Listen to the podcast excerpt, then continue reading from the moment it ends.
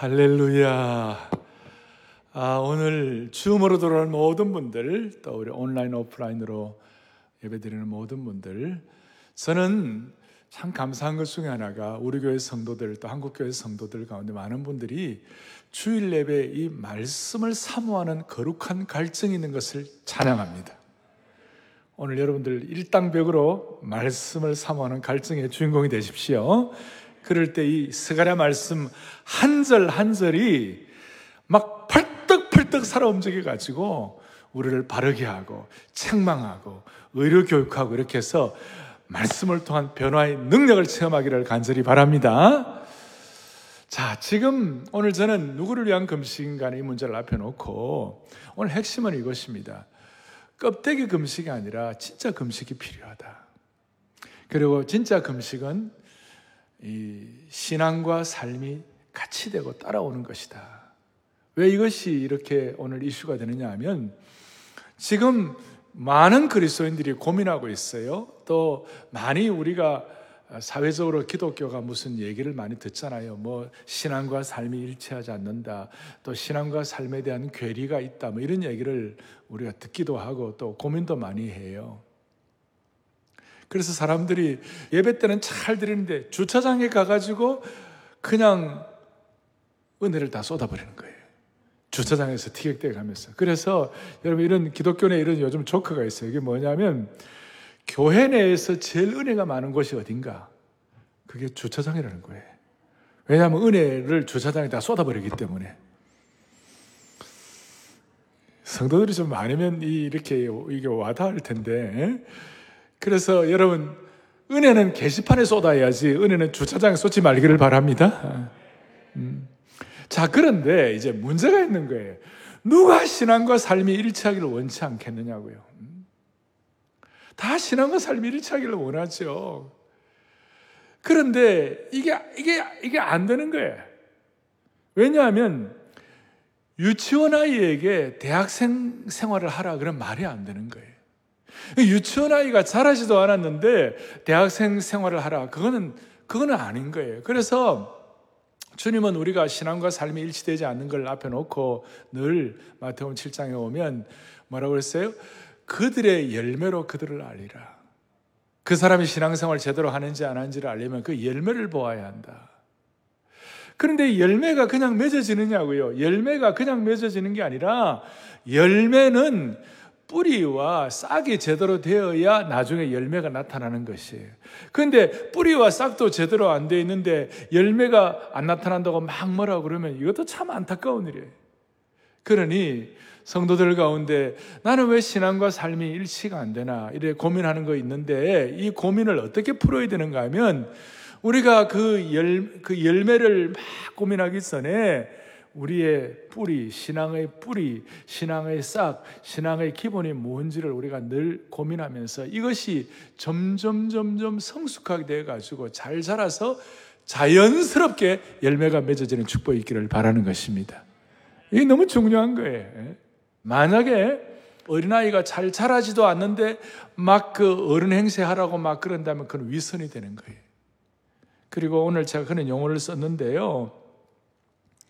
뿌리가 약한 나무, 뿌리가 어린 나무에게 계속적인 열매만 요구한다는 건 어떻게 보면 영적인 폭력이고 영적인 억압이고 또 이 자칫하면 교회를 교회가 위선자 가식을 가식자를 만들 수 있는 거예요. 그러니까 따라하겠습니다. 좋은 열매를 맺기 위해 한 번 더 좋은 열매를 맺기 위해 뿌리가 좋아야 한다.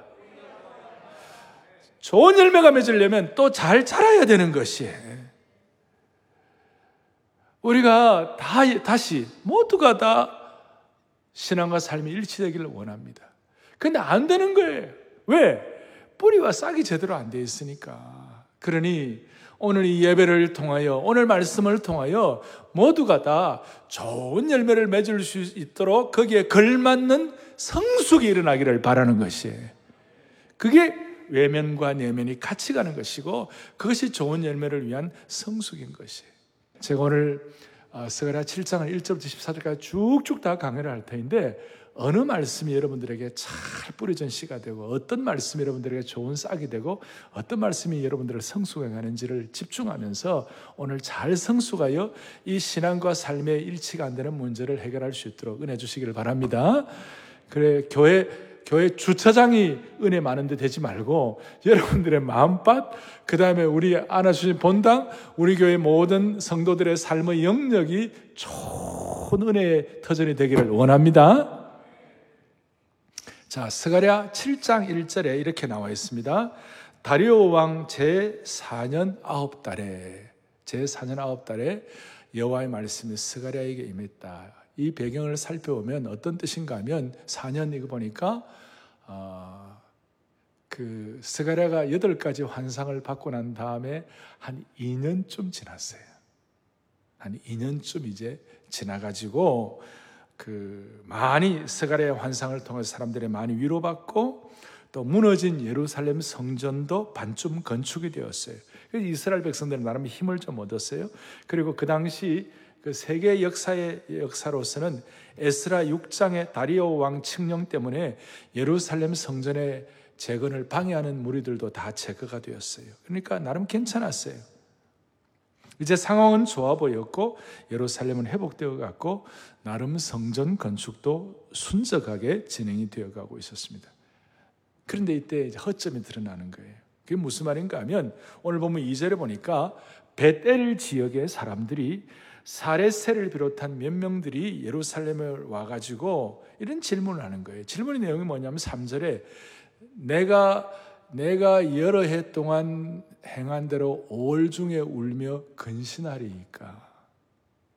여기 근신하리이까라는 말이 다른 번역서에는 금식하리이까 이렇게 번역되어 나와 있습니다. 그 근신과 금식 뭐 비슷하게 생각하시고 그래 그 이후에 이제 금식에 대한 내용을 우리가 이제 볼 때에 이 사람들이 질문을 했어요. 5월 달에 행하는 그 금식을 계속 해야만 합니까?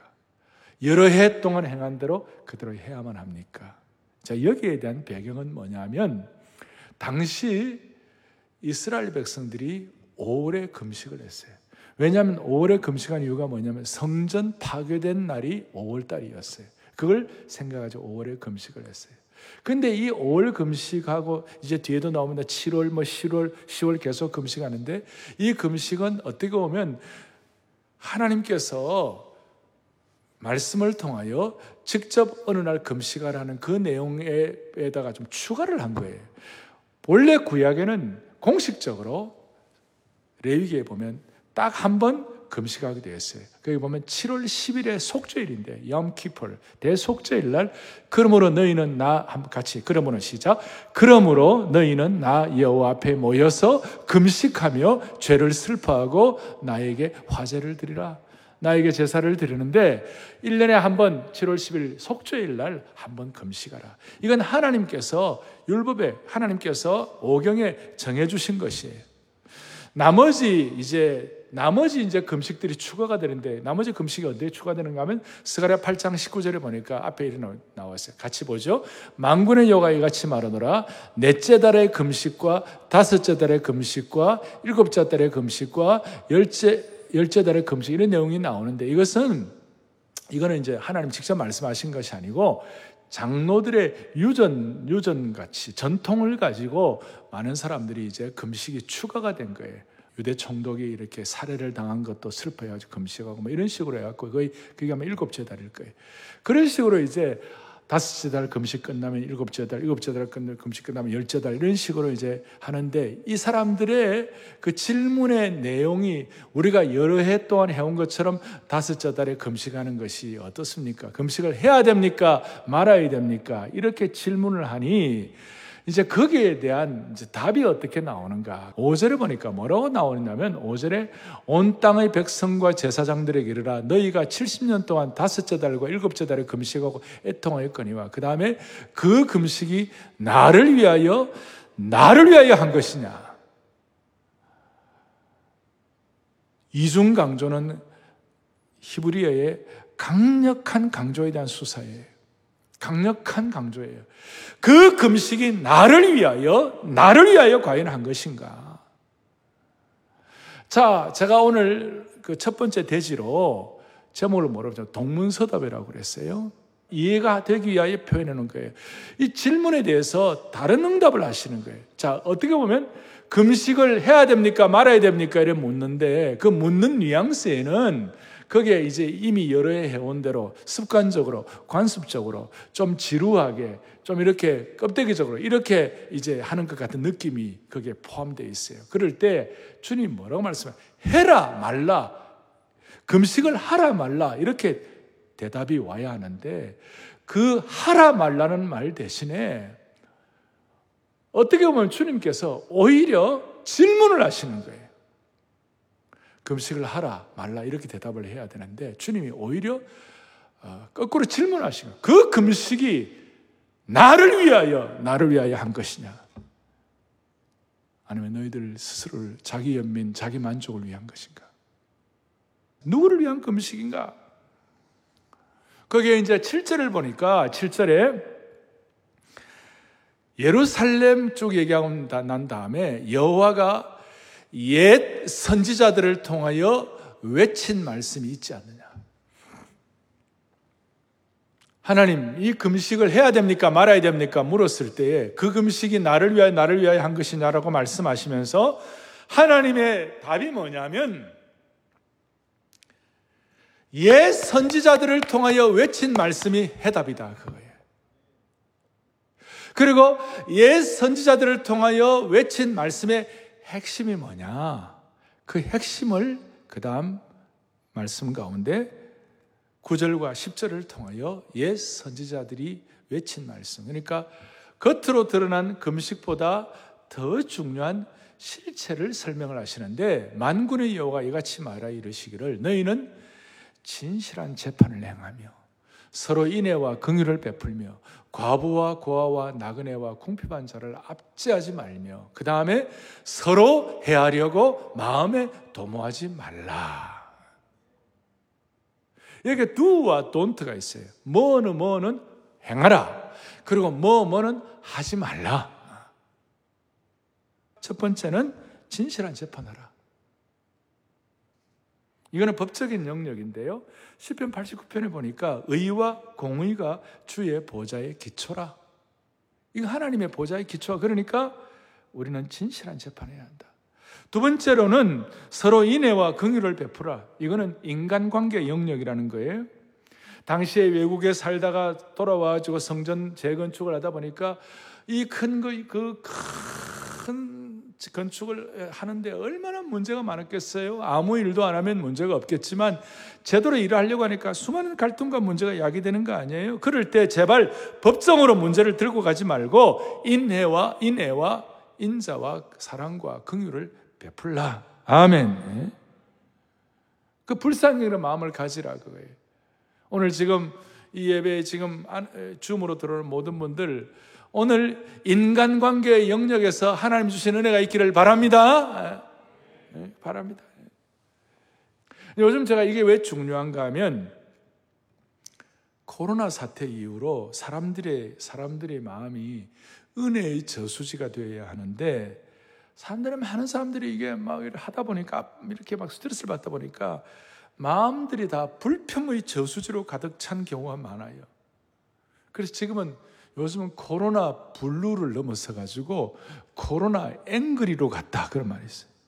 언제 폭발할지 모르는 거예요. 예. 언제? 그래서 막 그 그래서 뭐 재택근무하고 집안에 계속 있다 보니까 가정적으로도 막 서로 티격태는 일들이 많은데 살아가는 교우들이요 이 확진 문제가 좀 이제 우리 경계 단계가 좀 낮춰져 가지고 다음 주부터는 모든 성도들이 이 안아주심의 본당과 우리 교회 곳곳마다 모여 가지고 정말 우리의 마음에 있는 모든 갈등과 짐들과 어려움들을 말씀과 찬양과 예배를 통하여 다 풀어버리기를 바랍니다. 다 풀어버리기를 바랍니다. 예? 예? 자, 그런 은혜를 우리가 받아야 되는 거예요. 그래서 녹여버렸어요. 그리고 인애와 긍휼을 베푸시는 실제적인 현장이 어디냐? 10절에 나와 있어요. 과부와 고아와 나그네와 궁핍한 자를 압제하지 말라. 너희들 금식한다고 그러는데 진짜 금식은 뭐냐? 과부와 고아와 나그네와 궁핍환자, 소위 사회적 약자죠. 이 사회적 약자들은 구조상 자기 힘으로 버틸 힘이 없는 사람들이에요. 앞으로 사랑의 교회 사역은 시간이 흐르면 흐를수록 이 진짜 사회적 약자에 대해서 우리가 제대로 역할할 수 있도록 해주시기를 바랍니다. 저희 그 이웃 사랑이라든지 우리 뭐 독거노인 그 다음에 여러분들 어려운 분들에 대한 교회가 그래도 계속 우리가 관심을 기울이고 하는 이유 중에 하나가 뭐냐면 이것을 통하여 우리가 참된 영적인 어떤 성숙을 할수 있고 이 일을 통하여 우리는 이분들을 돕는다고 생각하지만 사실은 이런 섬김을 통하여 우리는 참된 금식 영적인 오히려 우리의 삶을 새롭게 정화할 수 있도록 우리가 더 은혜를 받는 것이에요. 그래서 우리는 해야 되는 거예요. 특별히 이 사회적 약자를 이렇게 잘 해야 되는데 그 다음에 또 하지 말라는 것 중에 하나가 10절 뒷부분에 오니까 서로 헤아려고 마음에 도모하지 말라. 마음에 도모하지 말라는 것은 음모나 거짓 고발을 하지 말라는 거예요. 고소도 함부로 하지 말라는 것이에요. 악한 마음을 품어가지고 남에게 피해주는 소문을 퍼뜨리지 말라는 것이에요. 이게 진짜 금식이라는 거예요. 이렇게 할 때에 보이지 않게 하나님 앞에 참된 예배를 드릴 수 있다. 여기까지 연결이 되는 것이. 자, 이것을 오늘 어떻게 설명하냐? 금식에 대한 질문을 했을 때 이렇게 요약해서 말씀을 하시고 이 말씀하신 이 내용이 스가랴 때만 있는 것이 아니라 옛 선지자들이 하신 말씀을 다시 한번 반복하는 것이다 그 뜻이에요. 그러면 옛 선지자가 누굽니까? 옛 선지자는 스가랴 시대의 입장에서는 옛 선지자가 누구냐면 이사야가 스가랴를 볼 때는 옛 선지자인 거예요. 몇백 년 전의 사람이에요. 예레미야가 옛 선지자가 되는 것이. 그러니 오늘 특별히 이사야가 옛 선지자의 대표로서 금식에 대해서 어떻게 말씀하고 있느냐를 정리를 하면 우리에게 확 다가오는 것이 있을 거예요.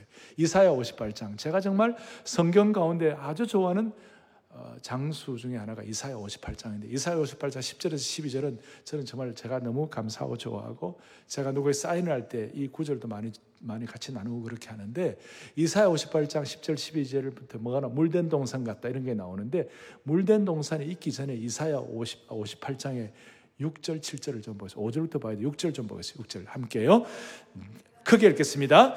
내가 기뻐하는 금식은 흉악의 결박을 풀어주며 멍에 줄을 끌어주며 압제당하는 자를 자유하게 하며 모든 멍에를 꺾는 것이 아니겠느냐? 옛날에는 옛날에는 금식이 있으면 뭐 결박이 풀어지고 뭐 이런 거라고 생각했는데 뭐 그거는 결과적으로 나타나는 거지만 나타나기는 하는 거지만 조금 더 원문 자체로 비교해 보면 진짜 필요한 금식은 뭐냐? 흉악 어려운 사람들, 멍에 줄을 끌어주고 압제당하는 자를 도와주고 소위 사회적 약자를 배려하는 그것이 진짜 금식이라는 것이에요. 이해가 되십니까? 그래서 7절 말씀 보시라고. 7절에 함께요. 또 줄인 자에게 내 양식을 나누어 주며 유리하는 빈민을 집에 들이며 헐벗은 자를 보면 입히며 또내 골육을 비하여 스스로 숨지 아니하는 것이 아니겠느냐. 그러니까 줄인 자에게 내 양식을 나눠주고 유리하는 빈민을 집에 들이고 도와주는 사회적 약자를 배려하는 그것이야말로 참된 금식이라 이 말이에요.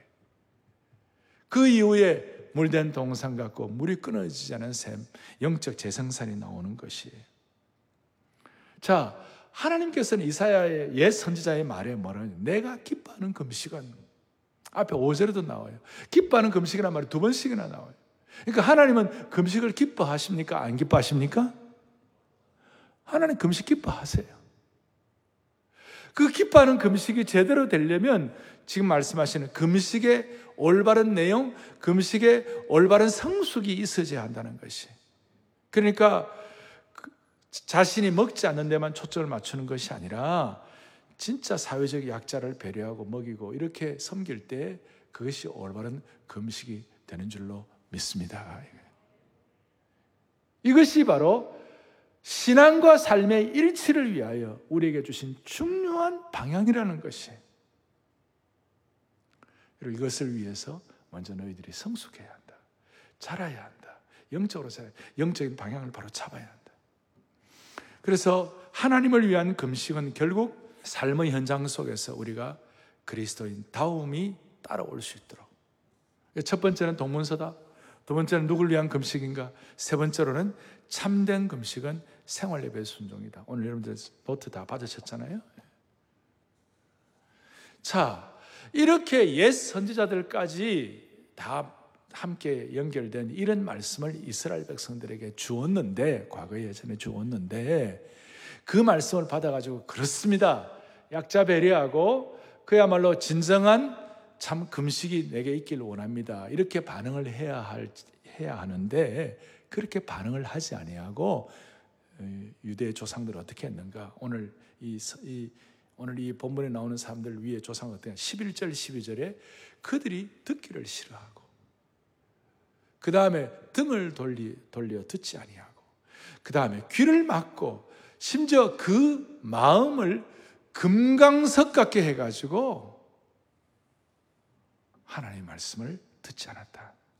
여기에 말씀 듣기를 싫어했다는 말은 말씀을 진지하게 여기지 아니했고 두 번째로 하나님께 등을 돌렸다는 말은 소가 멍에를 매지 않으려는 행동인데 하나님의 말씀을 가볍게 여기는 거예요.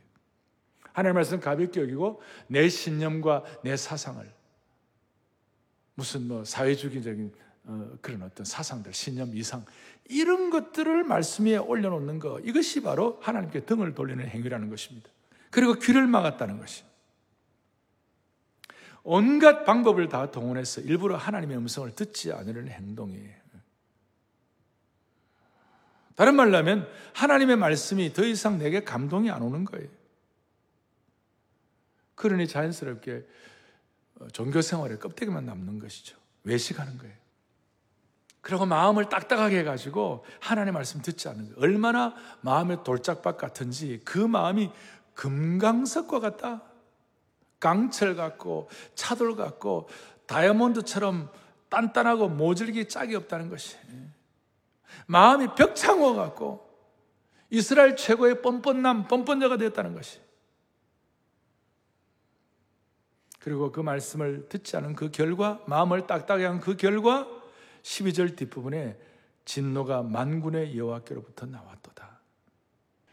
그리고 14절에 보니까 14절에 보니까 어떻게 되느냐?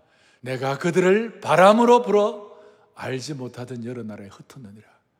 그 후에 이 땅이 황폐해 오고 가는 사람이 없었나니 이는 그들이 아름다운 땅을 황폐하게 하였습니다. 바벨론 포로가 되고 페르시아에 흩어지고. 근데 하나님의 마음은 하나님의 마음은 이 사람들이 잘못했다고 해서 등을 돌렸다고 해가지고 진노하고 책벌 내리고 그것만이 하나님의 마음이 아니에요. 신약에 보면 여기에 보면 돌아온 당자가 이스라엘 백성들 그 선조들처럼 돌아온 당자처럼 허랑방탕하고 온갖 참 아버지에 대해 반역을 했지만 아버지의 마음은 항상 아들이 돌아오기를 동구 밖에서 기다리는 그것이 아버지의 마음인 줄로 확신합니다. 그래서 흩어버리는 것이 하나님 마음이 아니고 흩어버리되 거기서라도 제대로 정신 차리고 역할을 하면 다시 회복이 되는 돌아오면 회복되는 그 길을 주님은 항상 열어놓으시는 것이에요.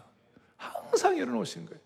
이걸 나중에 깨닫고 바벨론 포로 시대 또 그걸 저주라고 생각하지 아니하고 이 가운데서 신앙과 삶의 일치를 통하여 이웃에게 본이 되고 덕이 되고 역할 모델을 할 수 있도록 거기에 회당을 세우게 하시고 그 회당 속에서 히브리어로 쓰여진 이 성경을 헬라어로 당시에 통용되던 국제 언어인 헬라어로 번역될 수 있도록 셉티오진 70인역을 만들 수 있도록 그런 기초를 마련하는 거예요. 그러니 저주로만 끝나는 것이 아니라 회복되게 하시는 것이 주님의 은혜인 줄로 믿습니다. 이거예요.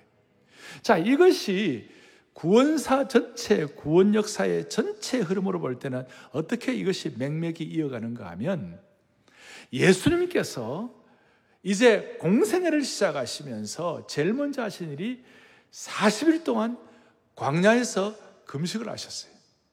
소위 금식을 하시고 난 다음에 예수님이 40일 금식하고 난 다음에 제일 먼저 하신 일이 뭐냐면 누가복음 4장 18절 19절에 보면 이사야 옛 선지자의 말씀을 요약한 이사야의 61장에 있는 말씀을 예수님께서 다시 한번 그 시대 앞에 선포하신 거예요. 같이 보죠. 뭐라고 되어 있는가? 자, 금식하고 난 다음에 주님께서 18절, 19절에 같이 보겠습니다. 주의 성령이 내게 임하셨으니 이는 가난한 자에게 복음을 전하게 하셔요. 주으로 들어온 모든 분들 내게 기름을 부으시고 나를 보내사 포로된 자에게 자유를 눈먼 자에게 다시 보게 함을 전파하여 눌린 자를 자유하게 하고 주의 은혜의 해를 전파하게 하려 하심이라. 아멘. 이것이 맹맥하게 옛 선지자의 말씀이 메시아 되시는 예수 그리스도 참된 선지자 왕직을 겸한 제사장이신 예수님을 통하여 이것이 다시 한번 완전히 make alive 살아나도록 만들어 주시는 것이 이 말씀이. 그러니까 구약의 진정한 금식은 사회적인 약자를 배려하고 그 약한 사람들의 포로됨을 다 풀어주는 것이 참된 금식에 대한 의미라면 신약의 예수님께서 그것을 완전히 예수님의 공생의 사역의 첫 번째로 옛 선지자의 말씀을 인용해 가지고 이 금식의 진정한 의미를 표현하게 하신 주님을 찬양한다는 것입니다. 특별히 포로된 자에게 눈먼 자에게 참된 자유를 참 자유를 주신다는 것이에요. 그러니까 참 자유란 것은 경제적으로 어려운 분들을 돕는 것뿐만 아니라 진짜 자유는 영적 자유가 참 자유인 줄로 믿습니다. 그거예요.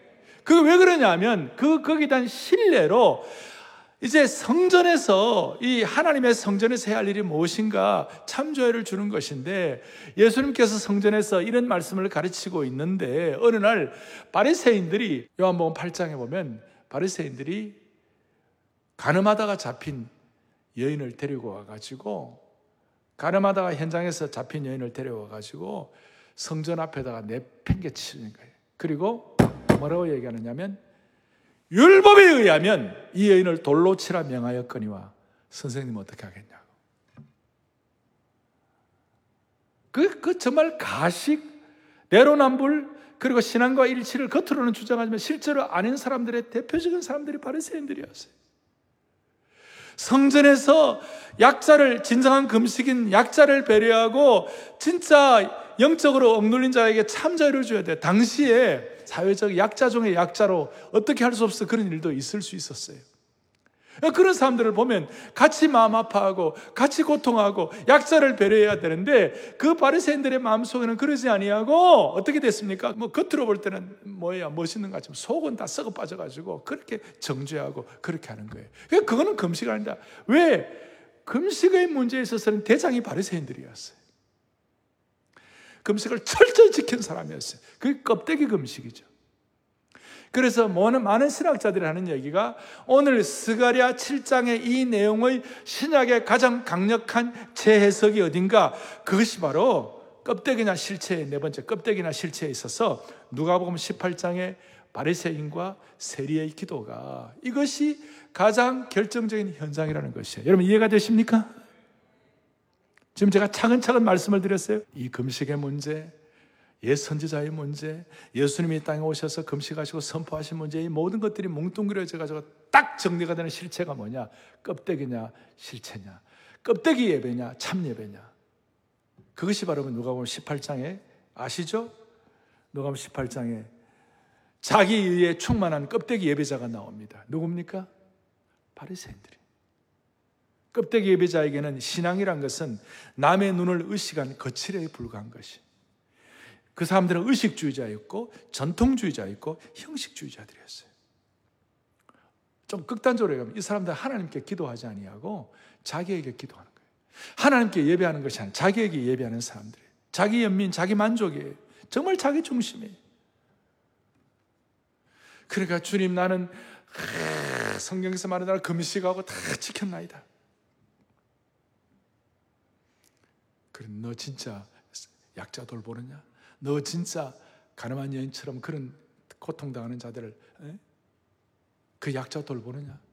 이용해 먹을 생각만 하고 데리고 와가지고 성전 마당에다가 내팽개치고 근데 누가 보면 18장 13절에 오면 그 내면이 참 예배자인 세리는 정말 하나님 앞에서 자기 자신을 돌아보았어요. 가슴을 치면서 부끄러운 죄책감을 가지고 용서를 구하면서 하나님이여 나를 불쌍히 여겨 주십시오. 감히 하늘을 쳐다보지도 못하고 하나님이여 나를 불쌍히 여 나는 죄인으로소이다. 껍데기 금식자 바리새인과 자기의 자기의 가슴을 치면서 나는 죄인입니다. 나를 불쌍히 여기소서 하는 진짜 참 예배자 여기서 구별이 되는 것이 하나님께서 사랑의 교회 교우들을 한국 교회를 불쌍히 여기셨어. 매주일마다 우리 자신을 불쌍히 여겨 주시는 그런 축복을 저희들이 받았으면 좋겠습니다. 바리새인은 자기를 모르고 떵떵거렸고 세리는 자기를 알고 가슴을 치는 거예요. 오늘 한국 사회에 정말 내로남불들 자신을 돌아보고 가슴을 치면요 무슨 뭐 신앙과 삶이 일치 안 된다고 막 사실은 정말 신앙과 삶의 일치를 위해서는 막 고민하는 사람들 가슴을 치고 있어요. 저는 요즘 무슨 교회 무슨 한국 교회도 그런 무슨 어려운 일이 생겼다면 저는 주님 앞에서 내 문제 같이 생각되고 내가 잘못해서 그런 것 같아서 얼마나 마음이 아픈지 몰라요. 제 가슴을 치면서 교회도 무슨 일이 생기면 아이고야 어목사 또 내가 주님 내가 이거 부족해서 이거 뭐 전혀 제가 뭐 이렇게 그냥 뭐 그게 아니고 진짜 제 마음이 그래요. 늘 마음이 아픈 거예요.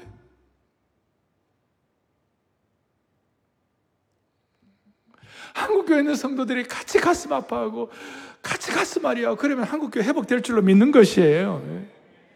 바울이 이걸 깨닫고 나중에 2장의 13절, 17절에 오면 하나님 앞에서는 율법을 듣는 자가 의인이 아니 율법을 행하는 자가 의롭다을 받는다고 그랬어요. 그래서 바울은 나중에 믿음의 아들 디모데에게 뭐라고 얘기하느냐?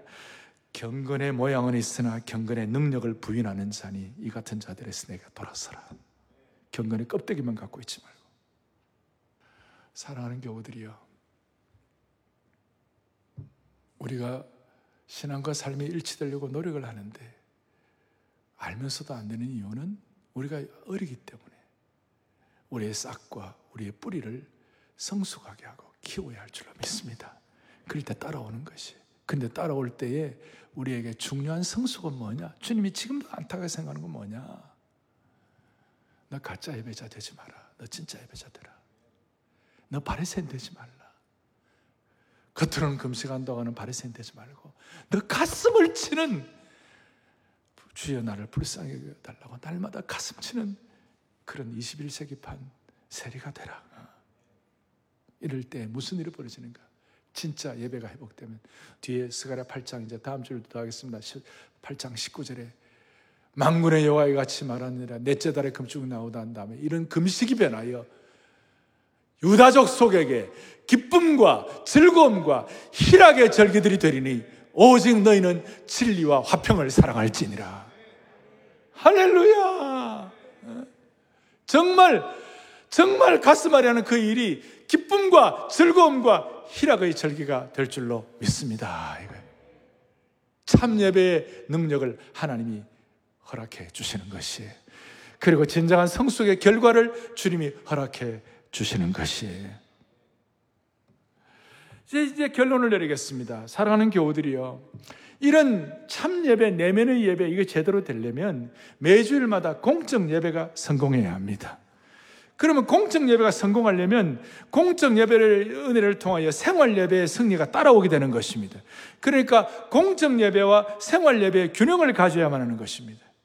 제가 처음 제가 말씀한 대로 우리가 언행일치라는 말 겉으로 사람들이 얘기를 하는 일반 사회에서만 우리는 이제 신행일치를 우리가 사모를 해야 되는데 신행일치를 위해서는 우리가 공생일치가 되는 거예요. 공생일치가 뭐냐면 공적 예배와 생활 예배의 일치가 되어야 되는 것이에요.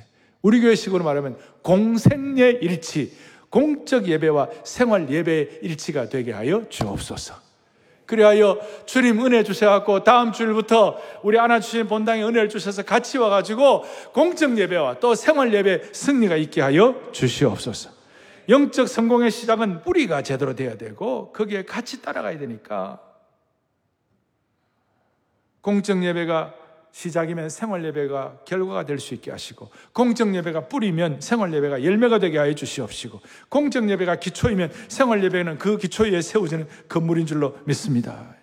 공생에 일치될 수 있도록 여러분들의 예배가 진짜인지 아닌지 우리의 내면과 겉면이 일치가 되는지 아닌지를 살펴보는 시금석이 있어요. 제가 정말 존경하는 A.W. 토저가 뭐라고 얘기하는가 이런 말씀을 하는 것이에요. 토저가 뭐래? 주일 예배 이후에 생활 예배가 뒤따르지 않으면 하늘에서는 주일 예배가 인정되지 않는다고 그랬어요. 너무 기가 막힌 말씀이에요. 우리가 주일날 예배당에 들어가 가지고 하박국 2장에 있는 말씀처럼 여호와는 그 성전에 계시니 온 땅은 그 앞에서 잠잠할지니라.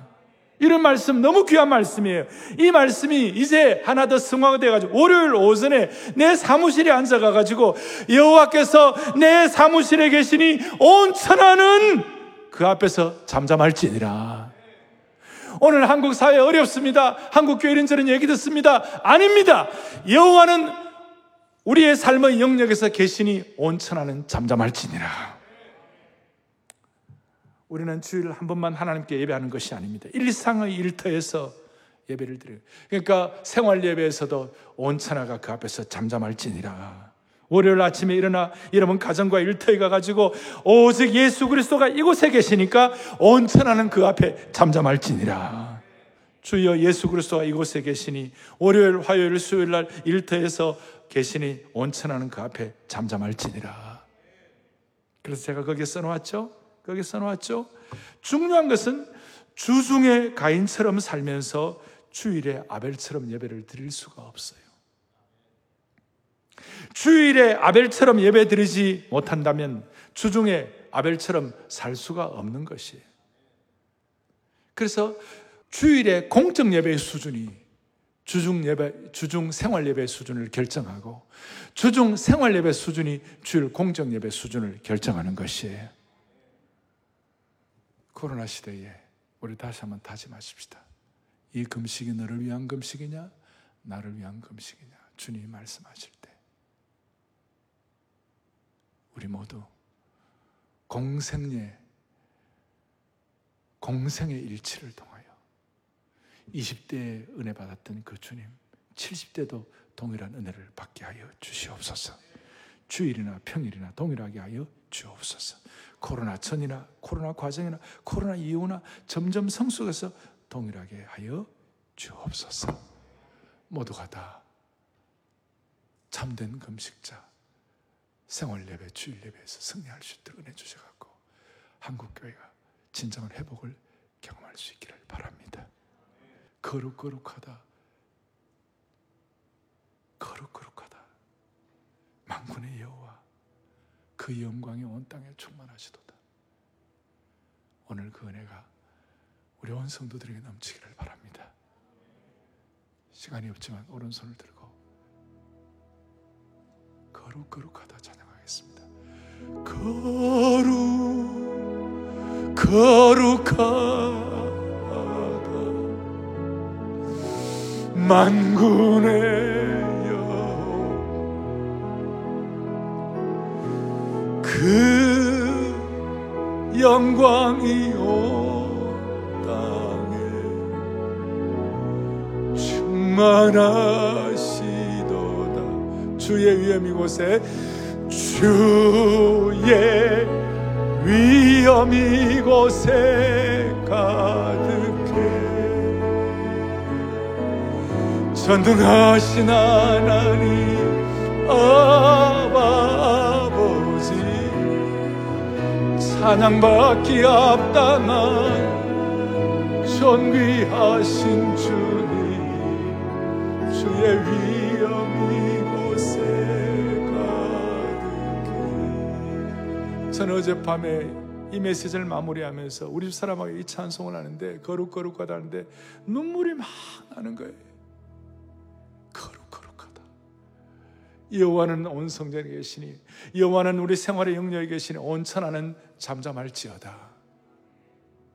거룩거룩하다. 가슴에 손을 얹고 기도하겠습니다. 하나님 아버지 금식을 해야 됩니까? 안 됩니까? 물어볼 때 하나님은 오히려 이 금식이 너희를 위한 것이냐 나를 위한 것이냐 물어보았을 때 주여 우리가 금식의 참 의미를 깨닫고 약자를 배려하며 참 예배자가 될 때 우리 진정한 승리자가 될 수 있도록 도와주옵소서. 예수 그리스도를 받들어 기도 올리옵나이다.